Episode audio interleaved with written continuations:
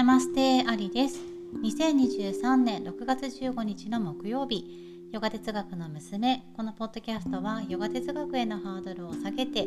り多くの人にヨガそのものを楽しんでもらうためのチャンネルです。皆さんこんにちは。2週間ぶりですね。本日もよろしくお願いいたします。えー、梅雨に入りましたが皆さんどのようにお過ごしでしょうか？先週私1週間ねこのポッドキャストをお休みさせていただたんですけどちょっとあの実家の方から母親が来ていたのでお休み、させてもらいました。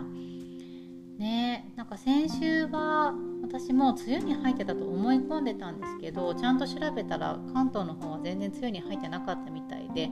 今ねザ・梅雨なんですね、うん、そうかもと思ってよくよく考えてみると先週の前半って結構雨降ってなかったんですよね。天気が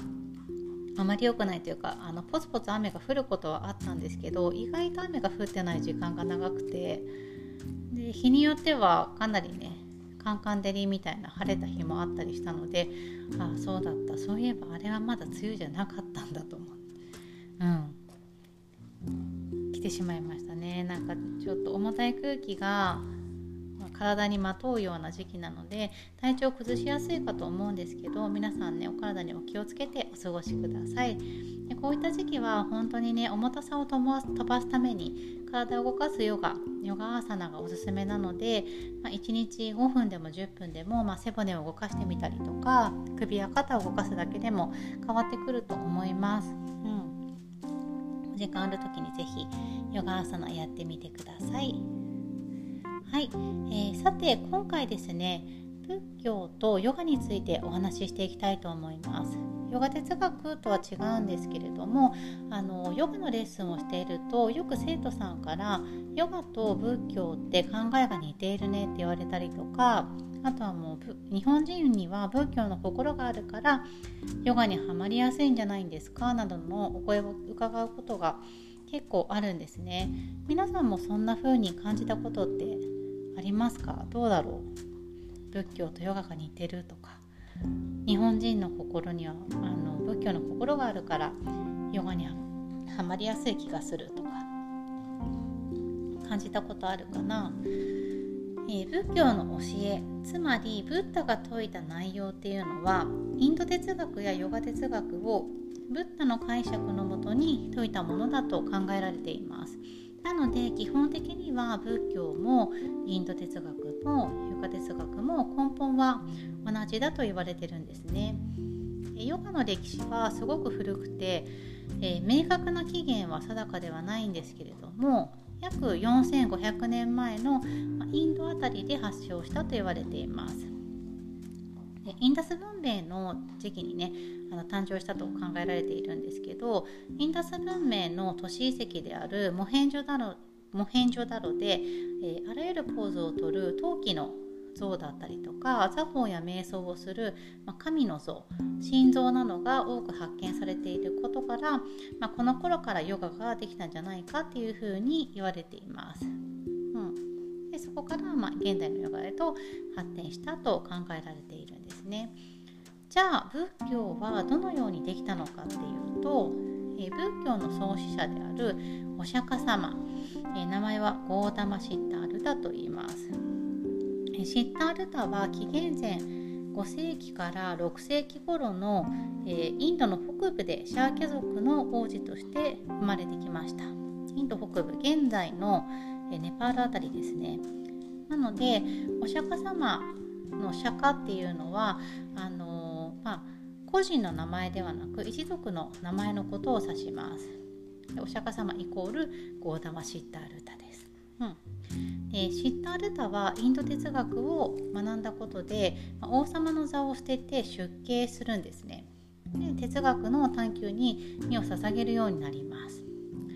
シッタールダの生涯のテーマっていうのは、まあ、生きていく上で私たちって老いていくし病気にもなるし、まあ、平等に死はやってくるじゃないですか。でそういったものと私たちがどう向き合うべきかっていうのが彼の生涯のテーマだったと言われています。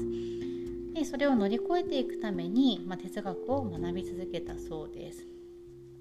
でインド哲学を学んでシッタールタが最初に取り組んだ行いっていうのは苦行だったと言われています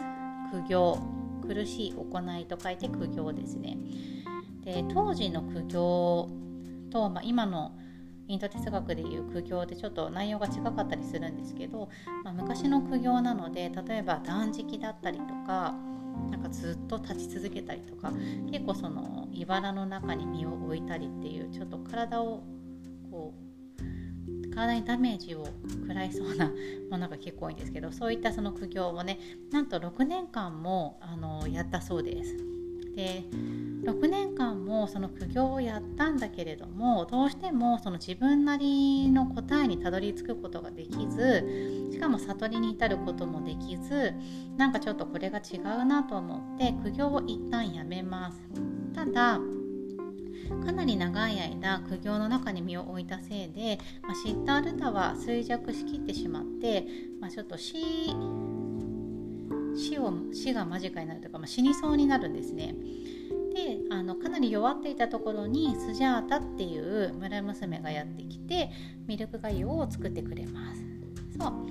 そしてシッタルタはそのミルクがゆを食べて体力を回復させ、えー、その次の道に進み始めるんですね。スジャータ聞いたことありませんか？あの乳牛の名前にありますよね。うんそうなんですよ。でスジャータっていうのはそのブッダを救った、まあ、シッタルタを救った乙女の名前なんです。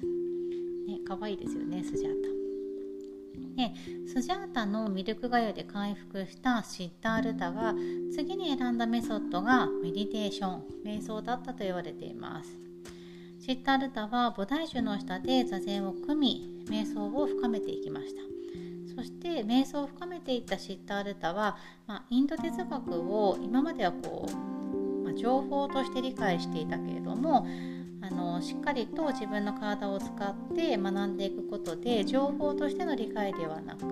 まあ、本当の自分の知恵として体得したと言われています。瞑想を通して行いの中で体で理解し本当の知性となったっていうことですね。でなぜシッタールタが、まあ、ブッダと言われているのかというとブッダは、まあ、サンスクリット語の知るとか目覚めるを意味するブドゥの過去分詞形になります。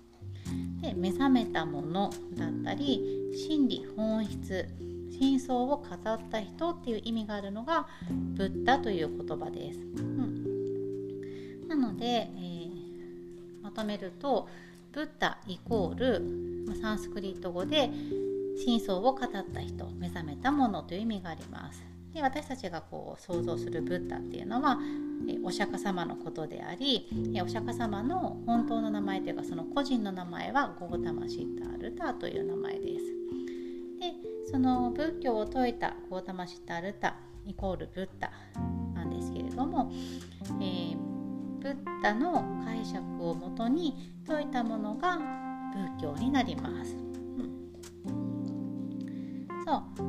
ブッダであるシッタールタがインド哲学を自身の解釈で説き苦しみから解放されるためにはとか、まあ、病気の自分と向き合うためにはっていう知恵を生涯を通じて人々に伝えてきたものが今の仏教となっています。うんで現代では仏教は宗教の一つで、まあ、インド哲学ヨガ哲学は文字のその文字の通り、まあ、哲学なんですね。で仏教の心やあの禅の教えが深く根付いている日本なんですけれどもその割には無宗教の人が多い国ではあるので、まあ、ヨガやヨガ哲学マントラだったり瞑想っていうのは、まあ、特に宗教とね勘違いされやすくて人によってはエクササイズとしてのヨガは好きだけど、まあ、ヨガ哲学やマントラはちょっとって思われることも結構あります。ただあの哲学っていうのは物事の根本や、まあ、思考の枠組みなどを、まあ、解いたりあとは、まあ、問う問うですね、えー、これって何だろうって思ったりとか、まあ、究極的全体的な真理を探求する態度だったりするので、まああのー、またね宗教とは違うところにあると思います。うんそういった学びを体系化したものだったり理論を意味するものなので、まあ、どんな人にとっても哲学っていうのは学ぶ価値があるんじゃないかなと思うただそれがまあヨガ哲学である必要はもちろんなくて自分の合うものを自分に合うものを見つけて、まあ、自分が自分と向き合うために自分がこの人生と向き合うためにの学びが哲学でありその中に、まあ、一つヨガ哲学があるんだなっていうぐらいに捉えていただけるといいなと思います。うん、ちょっとね話がずれちゃったんですけどなのであの生徒さんからよく言われるヨガ哲学と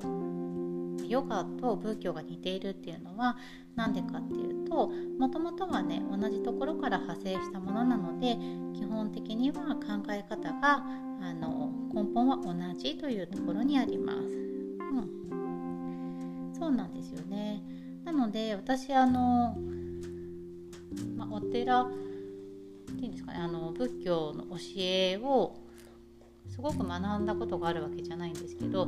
時々そういう説教とかを聞くとあの似てるところがあるなっていうかあこれはヨガと同じ考えだなって思うことが私もよくあります。でそれはあの誰が解釈してどのように伝えたかの違いであって元の根本は一緒なんだなっていうふうに、うん、すごくね感じることが多いのでもし何かこうヨガの哲学を聞いたりとか仏教の説教を聞いた時になんか似てるなと思ってなんで似てるんだろうっていう疑問が湧いてきたら、まあ、元は同じだと思っていてください。はい今日はねここまでですちょっともう少し話したかったんですけどごめんなさいちょっとヤリが泣き始めちゃったのでまたあのね、次回ちょっといろいろお話ししたいと思います。まだねちょっとヨガと仏教のお話で、まあ、すごくつながっているところであの仏教の考えがとか禅の考えをで説明するとヨガの考えもすごく分かりやすいみたいな話もあるので今後何個かねあのお伝えしていきたいなと思ってるんですけど今回はここまでにさせてください。はい、ではまた来週更新させていただきますので是非聴いてみてください。よろしくお願いします。ナマステ